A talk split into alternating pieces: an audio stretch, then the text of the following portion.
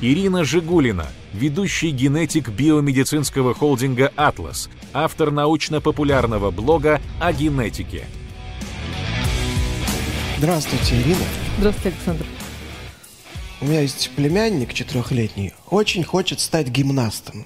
Есть какой-то тест, чтобы выяснить у него какие шансы вообще там победить на Олимпиаде или там, мастером спорта хотя бы стать?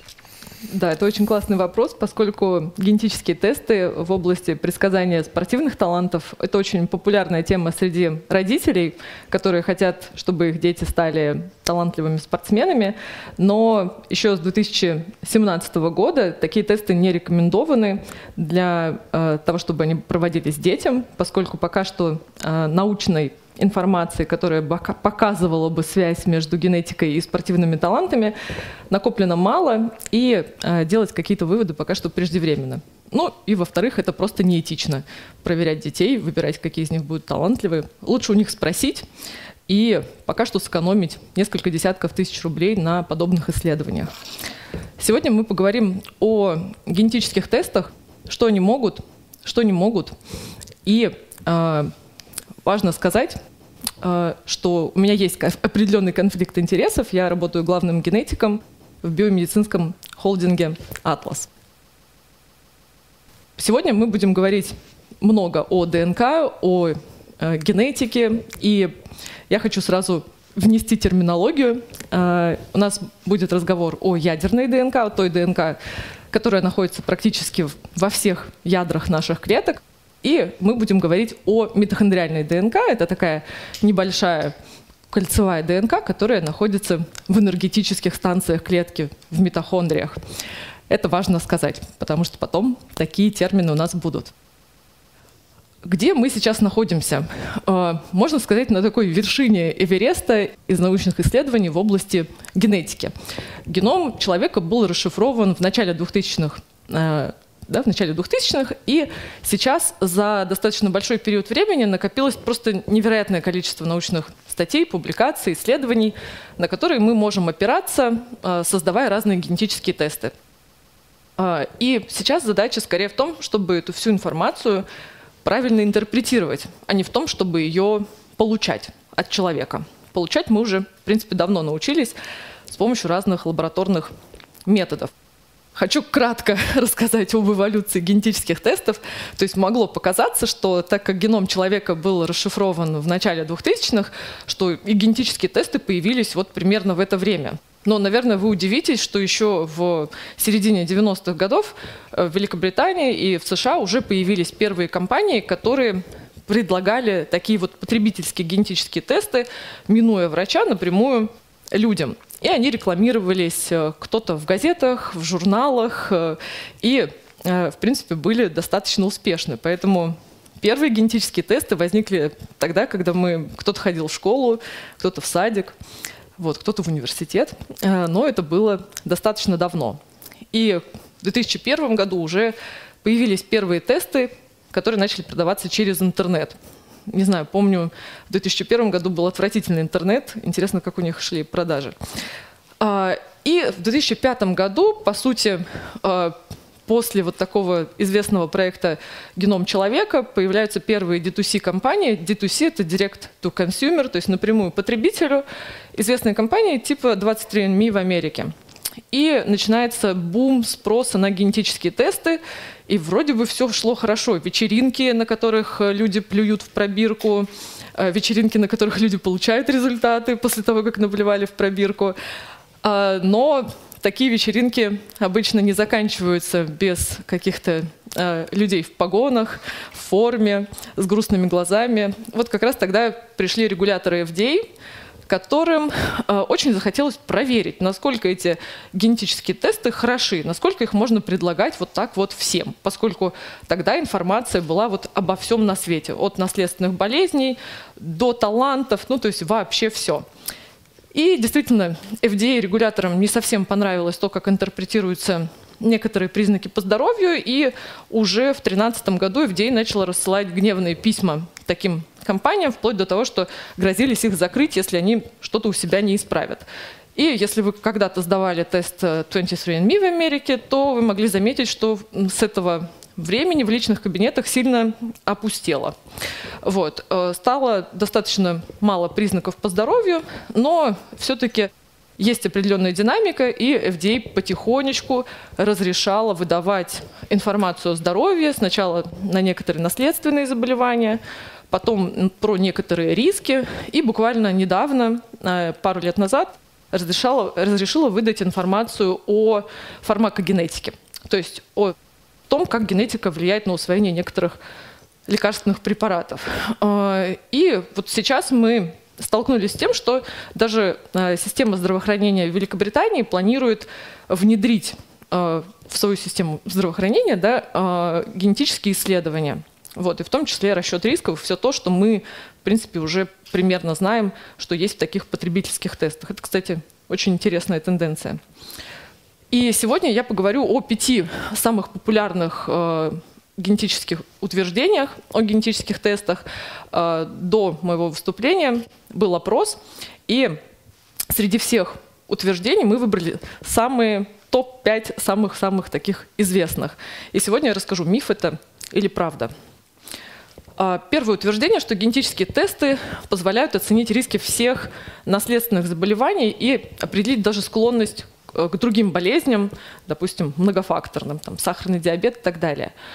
А, это почти не миф. Я бы здесь придралась к формулировке.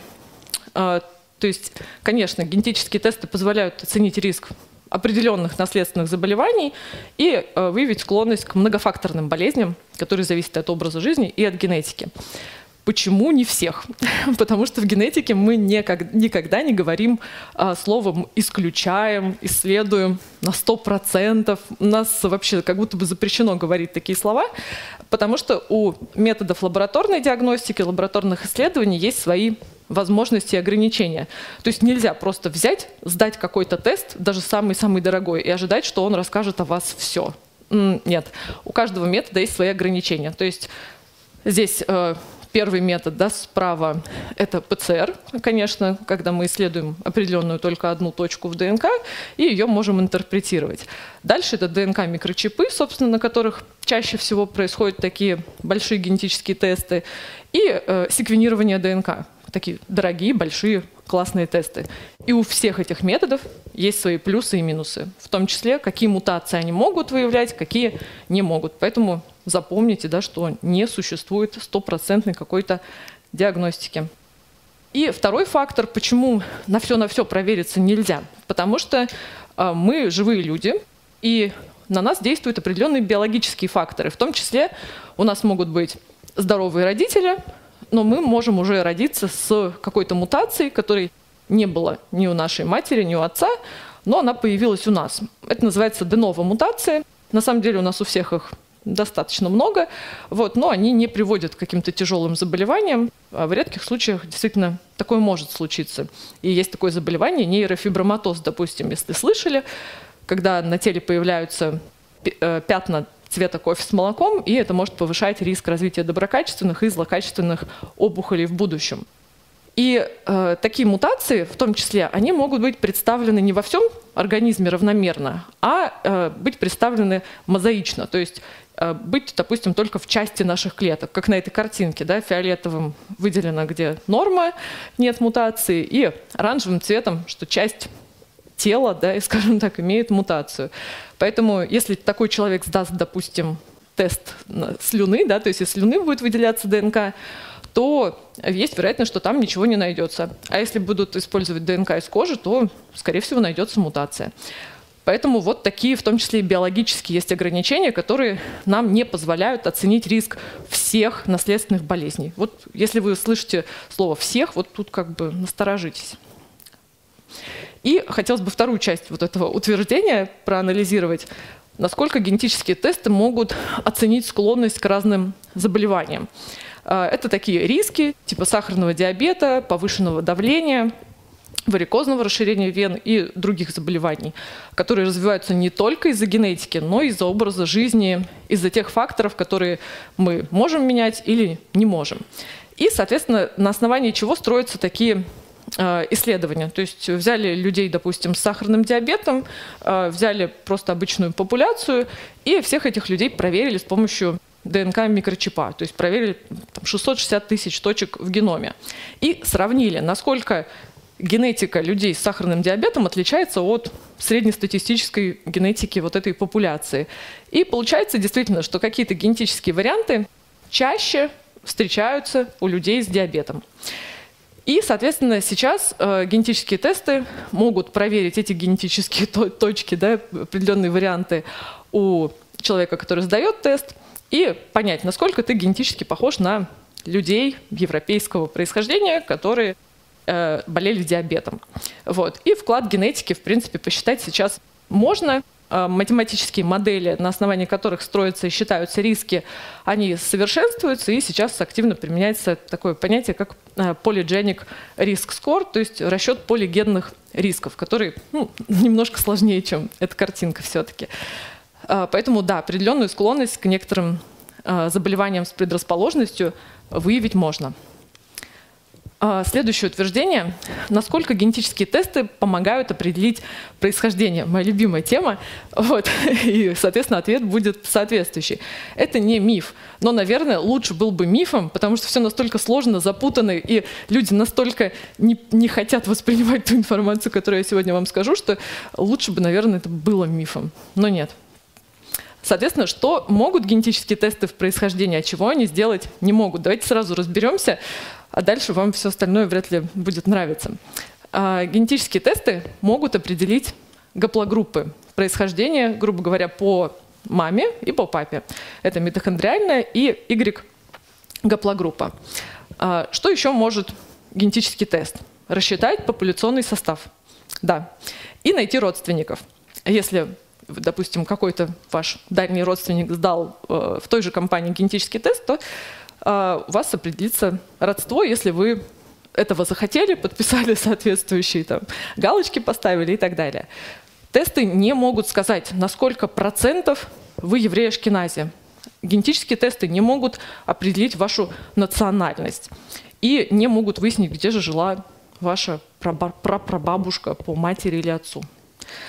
Соответственно, э, здесь схематично изображена Y э, Y-гаплогруппы, которые передаются вместе с Y-хромосомой от э, отца к сыну, э, от, к отцу от деда и так далее. То есть это такой набор определенных мутаций, э, скажем так, на Y-хромосоме, которые ведет вас к одному общему предку с множеством, множеством ныне проживающих людей.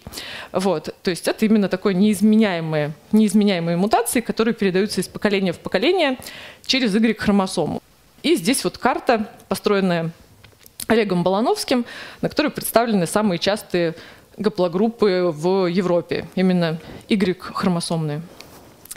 И есть митохондриальная гаплогруппа, то есть э, это происхождение по маме, оно определяется и у мужчин, и у женщин, поскольку э, женщины передают митохондриальную ДНК всем детям. Но сейчас да, есть такое вот общее знание, что мужчины не передают митохондриальную ДНК своим детям, поскольку э, так происходит оплодотворение. Сперматозоиды не делятся едой, шучу, э, митохондриями.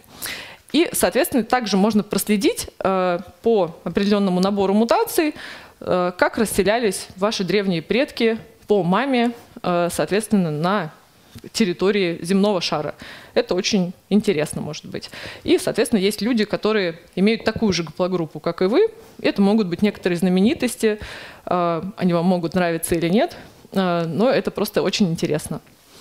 И также есть популяционный состав. Вот здесь как раз больше всего кроется ожидание у людей. Здесь исследуется вся ДНК, скажем так, и сравнивается со средней ДНК представителя той или иной популяции. То есть насколько вы похожи по своему генетическому профилю на среднего представителя, допустим, э, русского, э, там, я не знаю, э, да, эстонца там, или, или финна. То есть это не говорит, что у вас 44% крови татарской крови и так далее. Нет, это степень схожести вашего генетического профиля с той базой данных, которая есть у компании. И здесь я вот очень вам рекомендую посмотреть выступление Олега Балановского на форуме «Ученые против мифов», поскольку он целый весь свой доклад посвятил именно этой теме. Я думаю, если вам интересно, э, очень рекомендую посмотреть. Перейдем дальше. Э, следующее утверждение, что с помощью генетических тестов можно подобрать идеальную схему питания. Э, звучит классно, но это миф.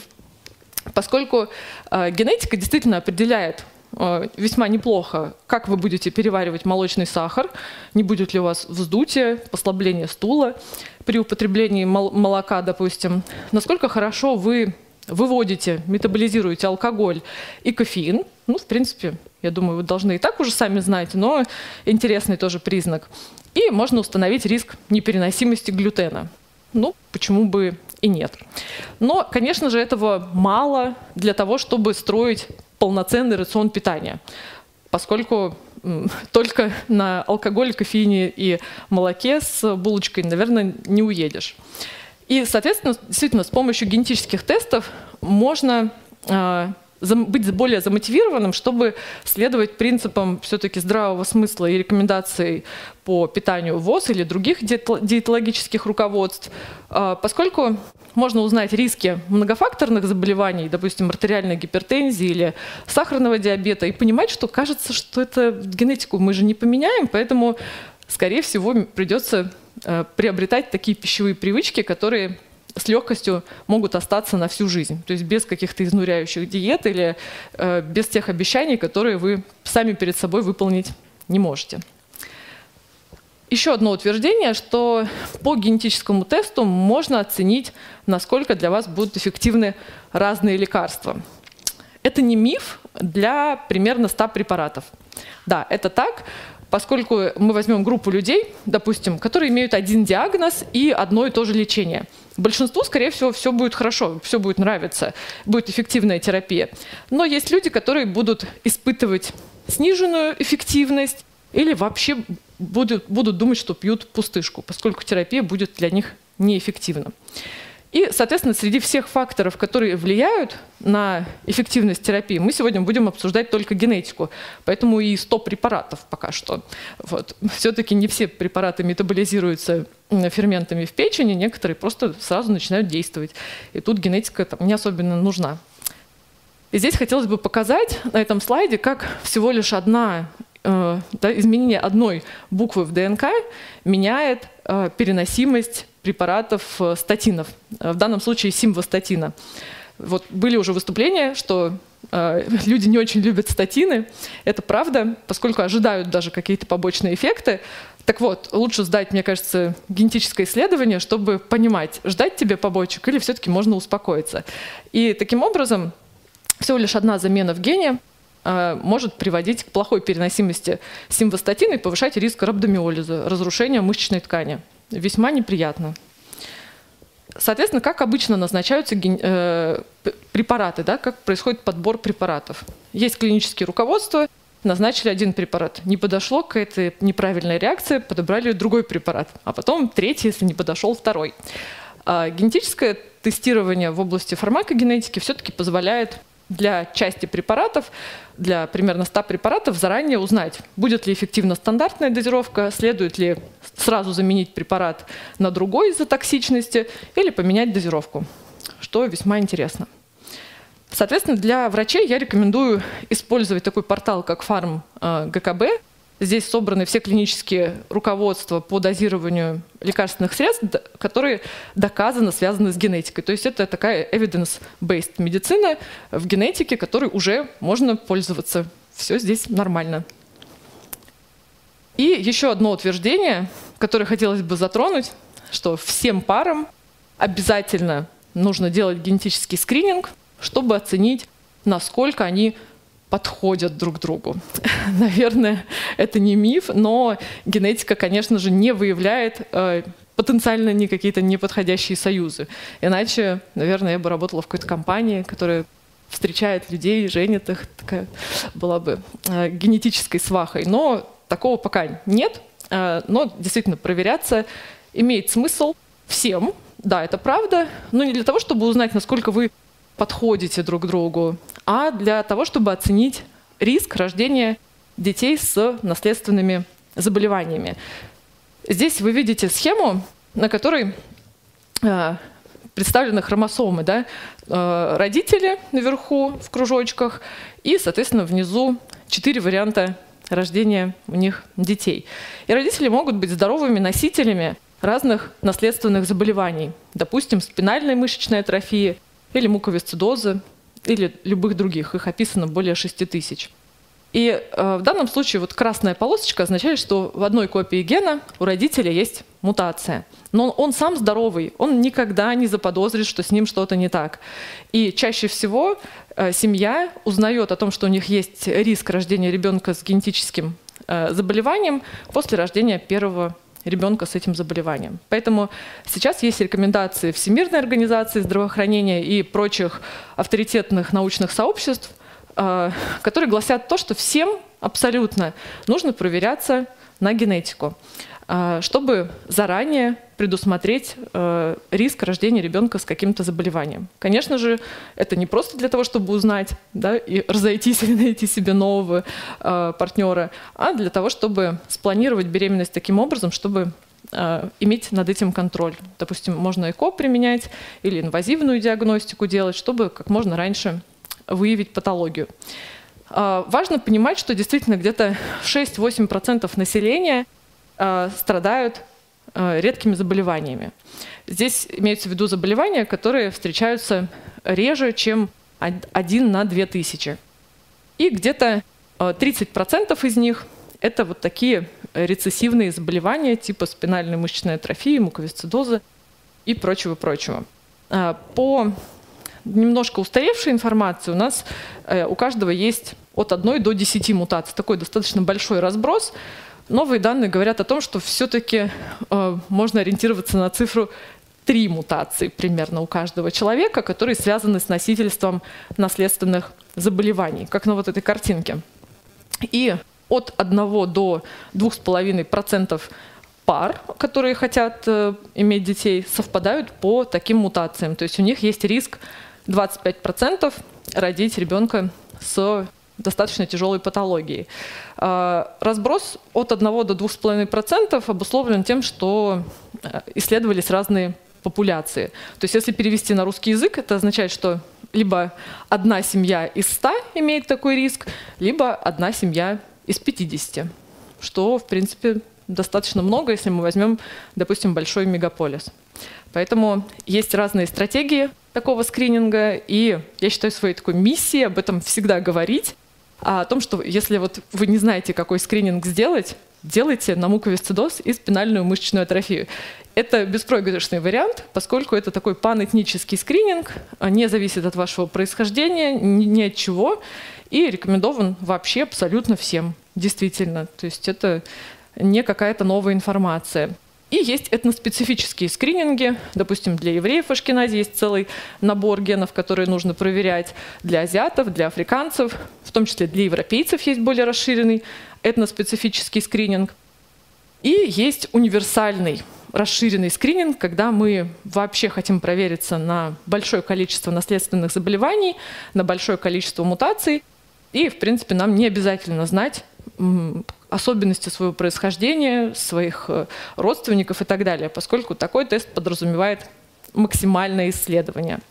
А, и сейчас, в принципе, а, чаще всего используется либо панэтнический скрининг, либо уже расширенный, потому что он дешевеет и э, на самом деле уже становится невыгодно по одному как-то заболеванию собирать в панель, легче уже и дешевле сделать сразу на все. Итак, э, хочется из этих пяти мифов создать пять тезисов, которые вы можете уже себе в голове как-то запомнить. Генетические тесты позволяют оценить риск действительно многих наследственных заболеваний, не всех, а, и оценить склонность, предрасположенность к развитию многофакторных заболеваний, таких как сахарный диабет, артериальная гипертензия, болезнь крона и так далее. Да, здесь есть генетический компонент, исследовать можно. Генетические тесты помогают определить некоторые показатели происхождения. Но они не, никогда не скажут, кто вы по национальности. Здесь уж вы сами определяетесь. С помощью генетических тестов нельзя подобрать идеальную схему питания. Но можно узнать много интересного о себе и, в принципе, быть чуть более замотивированным вести нормальный, привычный, здоровый образ жизни, без каких-то перекосов. А, по генетическому тесту можно узнать, насколько для вас эффективны и безопасны примерно 100 лекарственных препаратов. Да, это так, я дала ссылку, и врачам очень рекомендую а, ее использовать.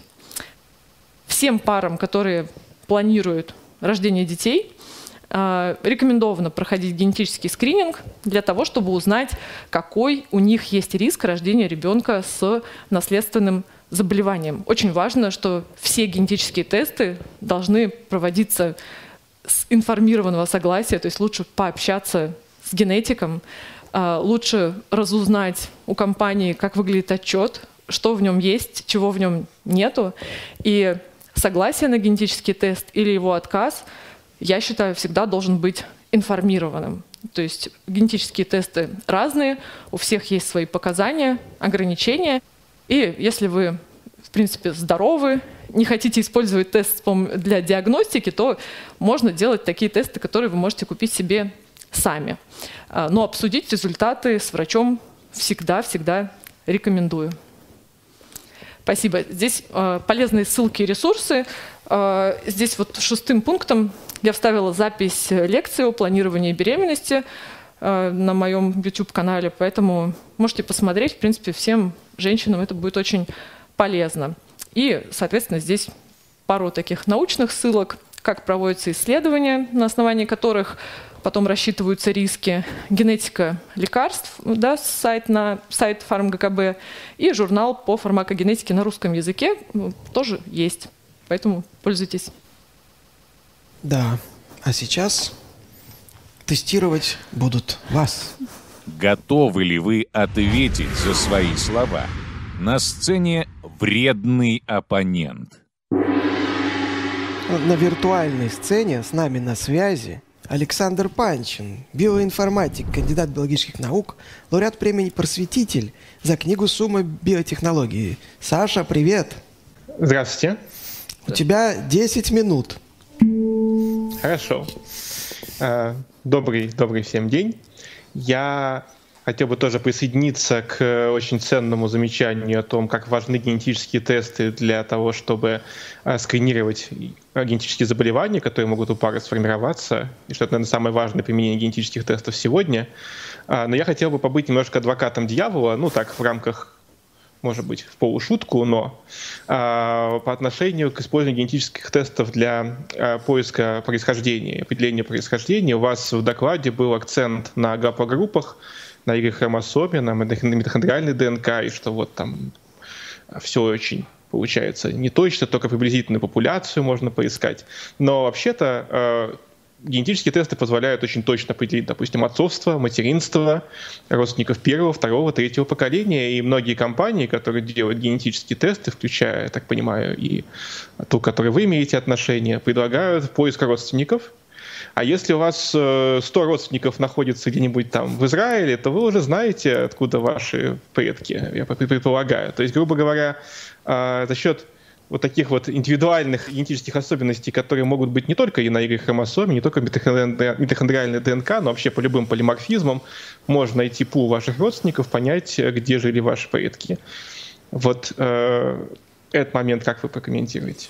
А, да, спасибо, Александр. Это очень э, интересное такое дополнение, поскольку э, важно всегда понимать, что компания, в которой вы сдаете генетический тест, проводит поиск родственников среди той базы клиентов, которые у них есть. То есть э, нет такого, что все компании взялись за руки делятся данными. Нет. Поэтому, э, конечно, здорово, если 100 человек у вас живет в Израиле, но это значит, скорее всего, они уехали из России только что, сдали, допустим, генетический тест в российской компании и уехали. Вот. А с другой стороны, действительно, можно выгрузить свои сырые данные из, э, ну, из любой компании, где вы сдавали такой тест, привести их в нужный формат э, для того, чтобы загрузить на такие сервисы, которые позволяют определить еще более детально происхождение или найти родственников э, в других э, компаниях, в зарубежных в том числе, в Штатах или в Европе.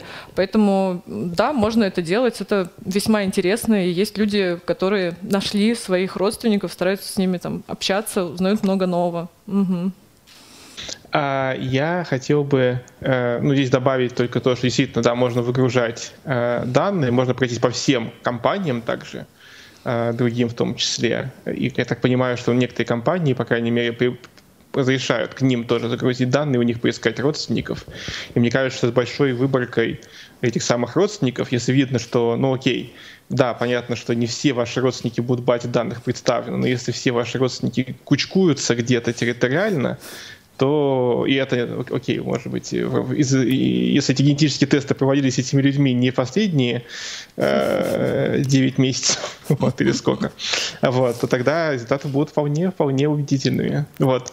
А, я хотел бы э, двинуться немножко дальше. У вас есть можно вернуться к слайду про то, что всем парам надо сделать генетический тест, где вы говорили про генетические заболевания. Вот смотрите, у меня что-то здесь не сходится. У вас написано, что 6-8% населения э, имеют редкие заболевания. При этом от 1 до 2,5% пар совпадают по мутациям. Но если пара совпадает по какой-то рецессивной мутации, то четверть их э, детей – Э, будут с этим заболеванием. Да? То есть если предположить, что существенная часть людей, которые рождаются с генетическими заболеваниями, они получились из-за того, что пара имела совпадение по какой-то мутации, нужно этот 1-2,5% поделить на 4, получится 0,25 там э, чуть больше, 0,07-0,60 2,5%. Да? Вот. То есть получится э, сильно меньшее число. Э, вы даже, вы скажете, сказали, что только 30% приходится на рецессивные вот такие заболевания. Даже если, с, даже с этой поправкой, даже если мы в три раза теперь умножим, все равно 6-8% э, как-то не получается. Вот э, я вижу здесь несостыковку. Угу. Да, а, я тоже вижу. Э, объясню, почему она вообще возникла. То есть э, первая статистика да, про 6-8% населения – это а, данные уже о ныне проживающих людях с заболеванием, которые встречаются реже, чем один на 2000. То есть сюда попадают, в принципе, все редкие заболевания, вот генетически, генетически обусловленные. Да, это может быть половина, и они оценивают в 30% рецессивные болезни. Потом были другие исследования, на которые я опираюсь э, по статистике совпадения э, среди пар по мутациям. Здесь э, были исследованы реальные люди, и разброс существует действительно в, от популяции к популяции. Допустим, у популяции, где близкородственные браки были да, такой частой историей, частота совпадения где-то 2,5%. А, в среднем у популяции без близкородственных браков ну, где-то 1-1,5%.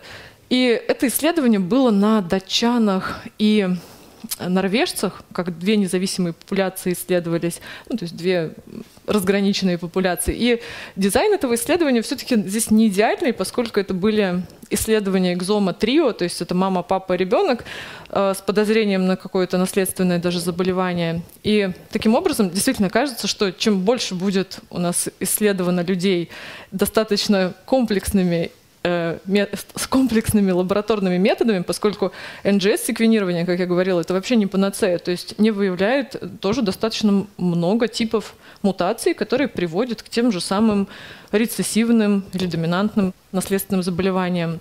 И вот чаще всего в такую статистику не попадают такого рода мутации, как э, для спинальной мышечной атрофии, болезни экспансии и так далее. Поэтому вот такое расхождение, оно действительно есть, оно вот мне тоже кажется некомфортным, но э, я такие цифры привожу для того, чтобы во время консультации можно было на что-то опираться. То есть вот ты говоришь, нужно сделать скрининг. Они говорят, ну а зачем мне это делать? Какая вероятность, что я попаду вот в какой-то процент, у которых все плохо? И вот мы опираемся на эти цифры, то есть здесь вот эта такая точность, ну она, наверное, хорошо, хорошо если была бы, ну это такие опорные точки. Примерно у одной пары из 100, или у 50, или у одной из 50 пар. То есть и человек уже может подумать, высокий этот риск для него или нет. Вот. Поэтому э, согласна с тем, что вот эта разница в цифрах вызывает дискомфорт, но я думаю, это объяснимо тем, что первые цифры это все-таки такой prevalence, да, то есть сколько ныне живущих уже людей накоплено на Земле с наследственными заболеваниями или просто с редкими, и данные исследований, которые выявляли совпадение определенных мутаций у определенных популяций. То есть я правильно понял, что получается, что на самом деле больше вероятность того, что пары э, генетически э, ну, не подходящие друг другу вот в этом контексте, э, что э, э именно вторая, ну, нижняя uh-huh. цифра, она занижена, а не верхняя завышена, потому что понятно, что prevalence, uh-huh. то, как часто встречается генетическое заболевание, легко оценить, да, для того, чтобы понять, кто является чем носителем какого заболевания, нам нужно вообще-то иметь очень хорошие генетические данные для очень большого количества людей, и э, эти цифры могут быть занижены. Тогда, может быть, еще более важно, чтобы люди э, сканировались. И сканировались не на одну-две мутации, а прям на большое их количество.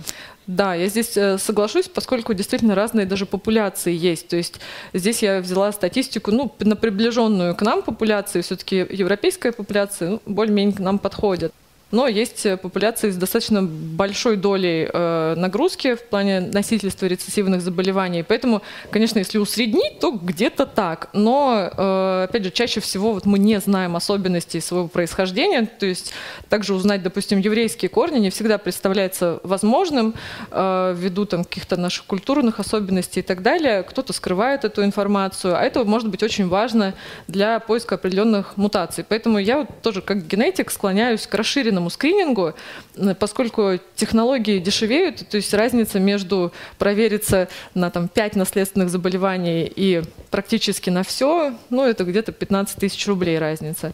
Поэтому кажется, что сейчас информация генетическая становится э, доступнее. И, конечно, чем больше, тем лучше. Я здесь согласна, Александр. Я, я вижу, Саша Соколов уже, э, уже готовится. Вылез. Я так запугал да, всех. Я, я, я так всех запугал. Вопрос короткий, можно? Давай. Вот. Мне кажется, что э, вот в нашу эпоху это очень важный вопрос. Смотрите, на, э, перед членами Совета Федерации президент Курчатовского института Михаил Ковальчук перед членами Совета Федерации да, заявил, что э, современные технологии позволяют создать, цитата, принципиально новый вид Homo sapiens служебного человека, который будет питаться ГМО-кормом.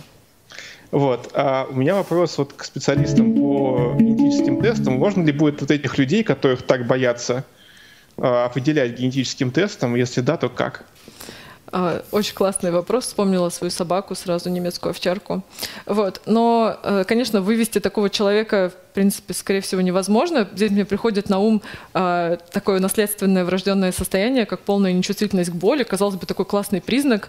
Вот ты такой будет универсальный солдат, боец и так далее. Но такие люди достаточно рано умирают, потому что они не чувствуют переломов и, и так далее. То есть они съедают себе щеки, грызут э, кутикулу до мяса. В общем, ну, сложный вопрос по поводу служебного человека. Кажется, что это вот из области маразма, что ли. А по поводу ГМО-корма, я, если вы мне принесете такую пачку, я съем с удовольствием. Вот. Э, генетическим тестом, я думаю, можно будет определять чисто теоретически. Если у нас будет полный генетический профиль вот этого служебного человека, э, ну, мы сможем определить, насколько он отличается от среднего неслужебного человека. Как, например, можно определить, кто из э, допустим, однояйцевых близнецов мужчин является э, отцом ребенка. Такое тоже возможно. Только нужно больше информации анализировать, чем обычно. Ну. Да. Спасибо, Саша. Я сейчас попрошу зрителей оценить, насколько вредным, въедливым был Александр Панчин. А мы тогда продолжаем и переходим к вопросам зрителей. И вопрос э, задает Андрей Линов. Могут ли имеющиеся на данный момент проведенные при рождении тесты рассказать, чем будет болеть человек? Если да, то сколько это будет стоить? Назовите угу. цену. Называть цену. Не надо. Не, не буду.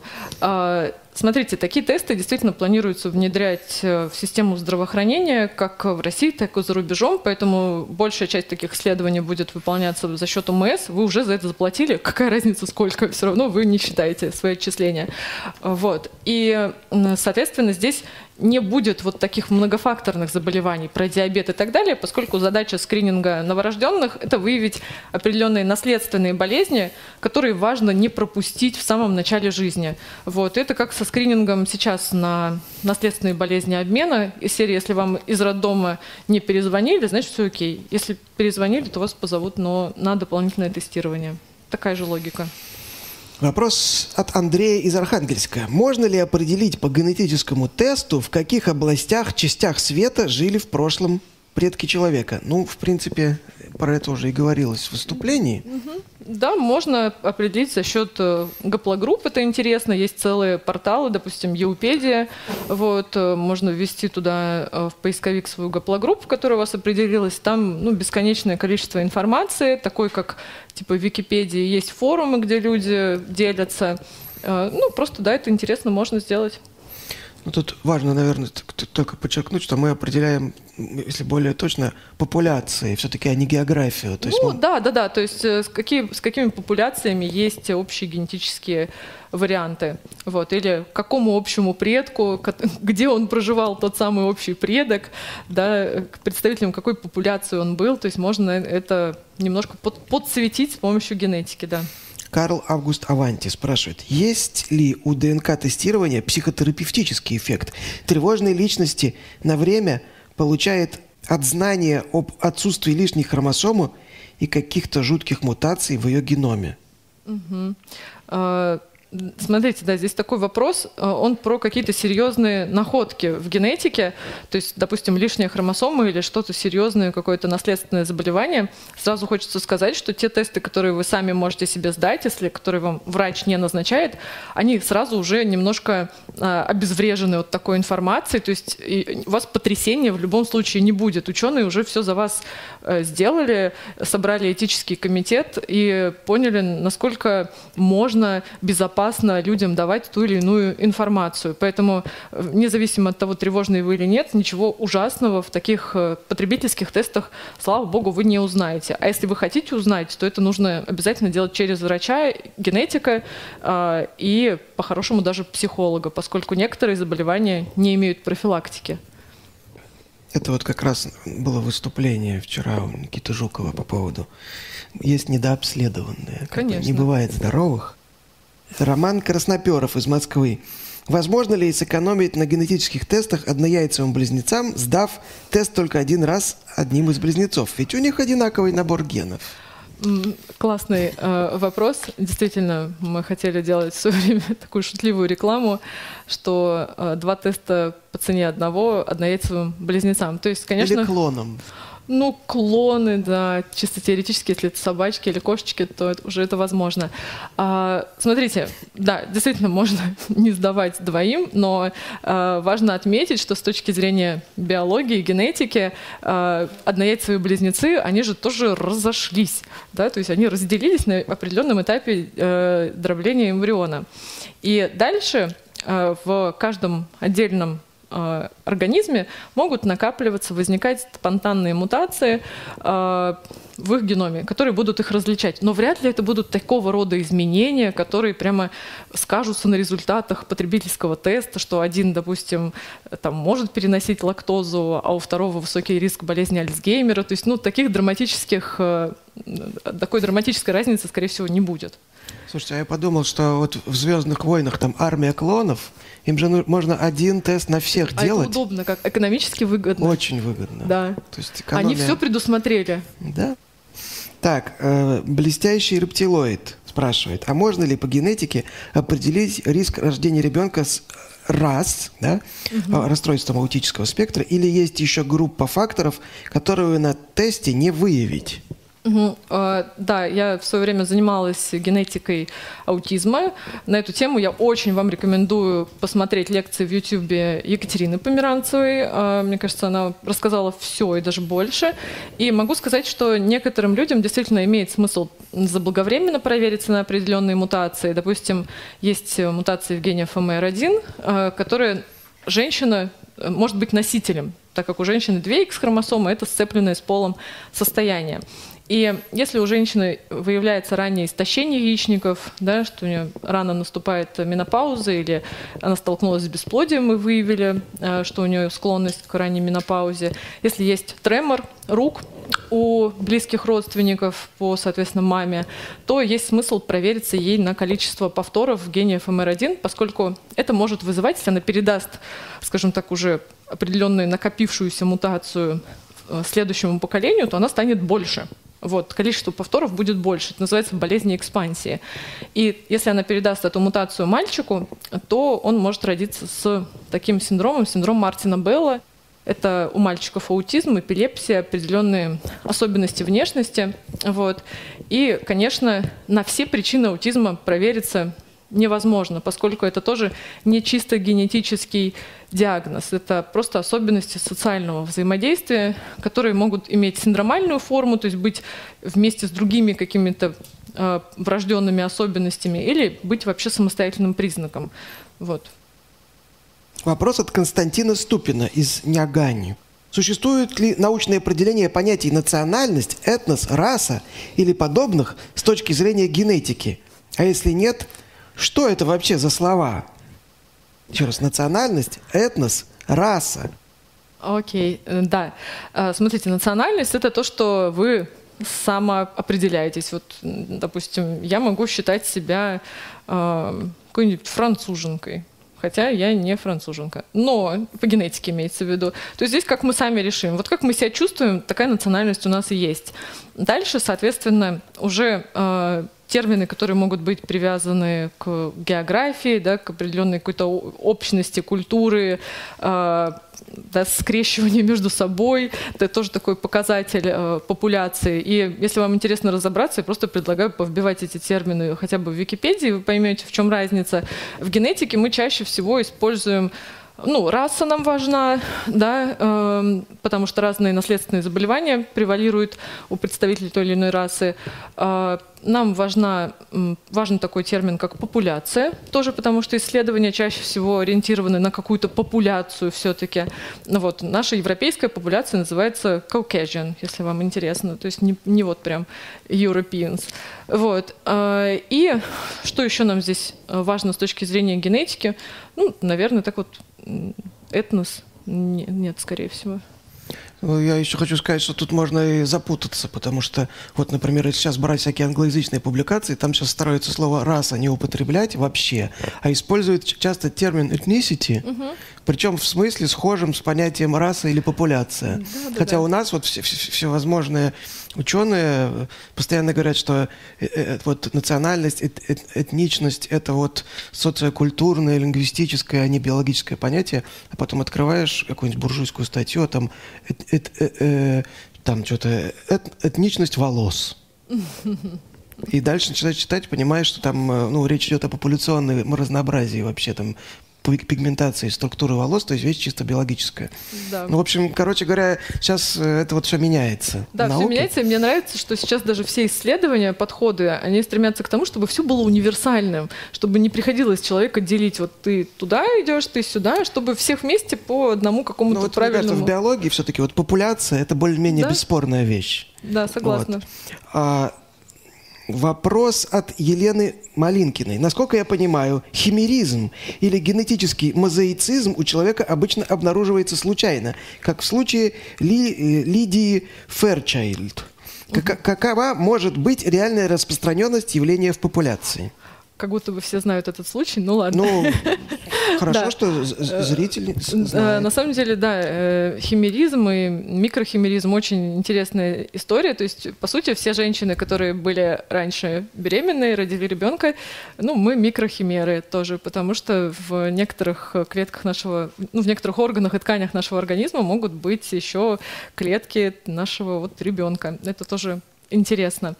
И э, в том числе есть такие случаи, когда женщина родила ребенка, там какие-то были у них споры на определение отцовства, материнства и все такое, и оказалось, что она не мать своему ребенку.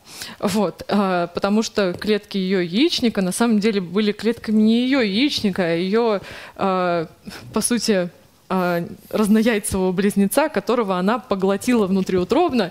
Вот. И таким образом, то есть генетический материал из яичников был, грубо говоря, э, генетическим материалом ее сестры. То есть на 50% только схож с ней. Поэтому э, тест на материнство не подтвердился.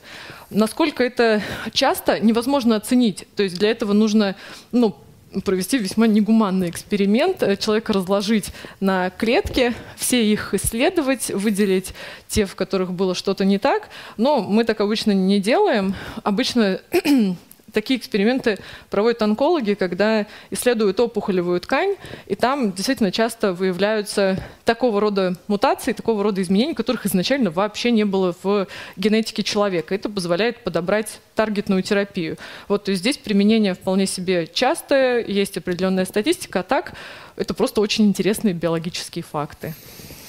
Вопрос от Рейга Шиль. Насколько генетическое тестирование широко применяется в практической медицине для подбора препаратов, выявления рисков и т.п.?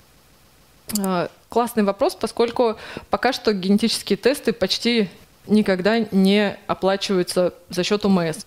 Вот, поэтому в том числе я как э, такой просветитель борюсь с этим, стараюсь информировать людей, чтобы они сами сдавали такие тесты, пока этого нету в нашей системе здраво- здравоохранения. Но, как я уже сказала в начале своего выступления, что все к этому идут, мы непременно к этому придем, но пока что это все проводится за свой счет, и поэтому эту информацию нужно получить, обработать и решить, делать или нет. А, врачи используют тоже с настороженностью генетические исследования, поскольку э, школа советская не подразумевала вообще участие генетики в медицине, это была такая лженаука и так далее.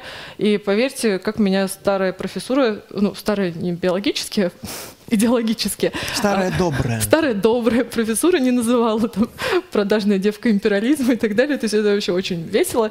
И до сих пор у некоторых есть э, такие вот предубеждения, что генетика это что-то вот далекое от практики. Они там что-то делают, капают, какие-то вот научные исследования. Да, да, да. Давайте теперь какого-нибудь нормального лектора, который нам скажет, как все-таки лечить кого-то.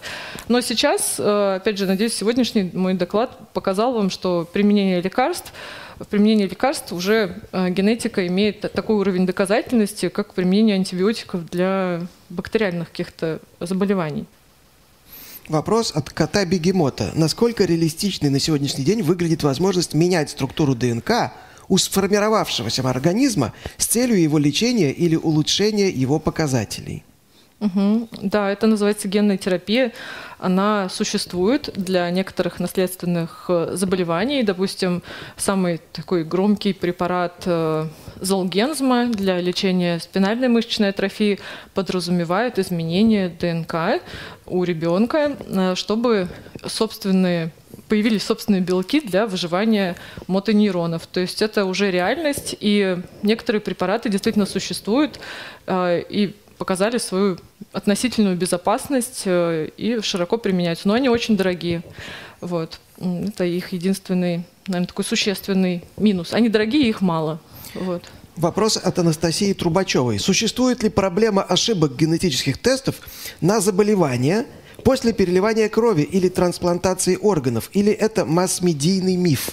Э, это не миф. Действительно, есть определенного рода э, противопоказания к генетическим исследованиям. То есть неважно каким, если вы, допустим, если вам был трансплантирован костный мозг э, донорский, то ваши клетки крови, они имеют генетический материал донора. И поэтому любые исследования генетические по крови вам не подходят. Вот. Поэтому вам нужно сдавать другие биоматериалы и выделять ДНК из тех тканей, которые имеют вашу ДНК. То есть кому-то подойдет э, СВЭБ, да, букальные эпителии, кому-то подойдет исследование фибробластов кожи и так далее. То есть это важно помнить, поскольку некоторые люди так давно проходили вот эту трансплантацию, что уже и забыли. Вот. И иногда может быть такое, допустим, что донором был мужчина, а, а женщина сдает такой тест. И компания сильно будет озадачена, когда увидит Y-хромосому у нормальной здоровой женщины. Поэтому здесь э, это, это правда, это не миф, и обязательно нужно об этом говорить, если вы собираетесь сделать какое-то исследование. Вопрос от Тимофея Поплавского. Может ли алкоголизм передаваться генетически? Знаю, глупый вопрос. Просто хочу точно знать. Просто видел в интернете одну дискуссию. Угу. А, метаболизм алкоголя наследуется. Для друга, наверное, спрашиваю. Ну, не для себя, конечно. Вот. А, мне тоже интересно было, я не для себя узнавала, а вот для людей. Э, действительно, алкоголизм, он э, наследуется не сколько как такая пагубная привычка, а скорее как особенности метаболизма. Есть очень небольшое количество людей, меньше 1% э, в Европе, которые имеют такое сочетание генов, когда алкоголь действует долго, этиловый спирт, и так быстро выводятся его токсичные продукты обмена, что человек чувствует легкость, опьянение, радость и так далее, но не чувствует похмелья. И, конечно, если ему достался, досталось такое комбо, генетическое, то э, весьма вероятно, если ему нравится вкус алкоголя, если он имеет такой круг общения, где пьют алкоголь, то он может с большей вероятностью э, пристраститься. Но все-таки алкоголизм это еще и э, психологическая зависимость. И, конечно, есть исследования в области генетики, психологии алкоголизма, но пока что это не очень достоверно, поэтому э, в генетике скорее корректно говорить о особенностях метаболизма алкоголя, а насколько у вас есть риск алкоголизма, я рекомендую посмотреть на родословную все-таки, потому что именно с вашими родственниками вас объединяет не только генетика, но и какие-то привычки, как вы снимаете стресс, как вы празднуете что-то и так далее. Поэтому это тоже очень важный фактор. Вопрос от Дарьи З. Что вы думаете о безопасности персональных генетических данных в базах типа 23andMe и подобных, и к чему могут привести потенциальные утечки? Угу.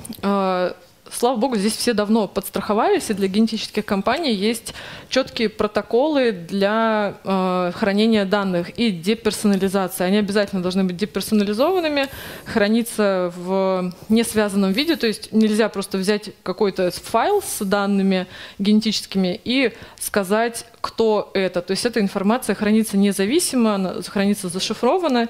Вот, поэтому если произойдет утечка, ну, кому-то очень повезет с базой данных. Вот. Э, а так э, вас идентифицировать будет невозможно, поскольку чаще всего такие тесты, как 23andMe и другие, э, изначально проводятся с помощью такого метода лабораторных исследований, когда прямо вот выявить конкретного человека ну, почти невозможно. То есть это не те тесты, которые выполняются как э, для поиска преступника или определения родства. Все-таки там другие алгоритмы, поэтому ну, более-менее безопасно. Но если вы тревожитесь, вы всегда имеете право, это очень важно знать, как пользователи как пользователь, допустим, обратиться в компанию, где вы делали генетический тест, и попросить их удалить с серверов сырые данные. Это ваше право. Да. Mm. Угу. Спасибо. Вопрос от Екатерины Мога. У меня по генетическому тесту плохо по метаболизму кофеина. Чем это чревато для меня? Кофе пью два раза в день. Чувствую норм. Вот и ответ. Если вы чувствуете себя нормально, продолжайте в том же духе. А, в чем опасность да, генетически медленно, э, медленного обмена кофеина. Если вы, допустим, э, сидите на какой-то встрече, а там она затягивается, и вам приносит этот кофе постоянно, вы уже потеряли счет, то это может вызвать определенного рода дискомфорт, такую передозировку кофеином, которая у вас наступит гораздо раньше, чем у человека, у которого быстрый метаболизм, который может сидеть рядом с вами. Это может проявляться потливостью, такой ажитацией, да, там, спазмами в животе. То есть это такой определенного рода дискомфорт. И я бы таким людям не рекомендовала пить большой какой-нибудь э, кофе да, перед э, полетом. Ну, сейчас это, наверное, не очень актуально, чтобы, грубо говоря, в поездке вы себя чувствовали комфортно. Или перед какой-то очень важной встречей или выступлением.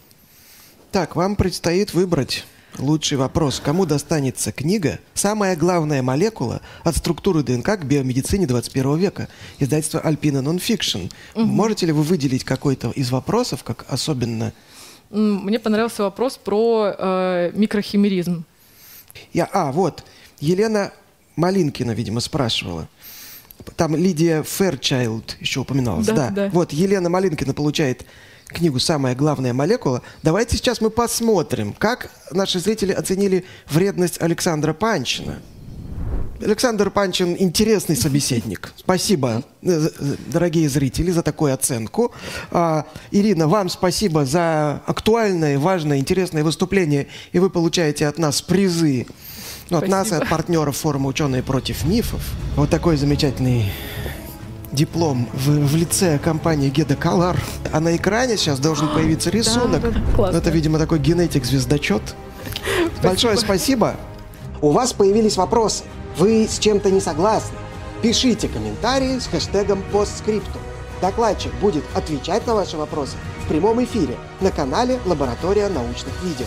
И когда я выходил из института, я был в своем информационном пузыре. Я не знал, что вакцины могут вредить по определенным законам. А что, не лучше делать отечественную моновакцину раз в два месяца? Вот такие легкие и простые ответы, вакцинация за или вакцинация против, они ну, не существуют. Мы должны это обсуждать и смотреть. Надо было пойти еще на, на вечеринку, на ветряночную.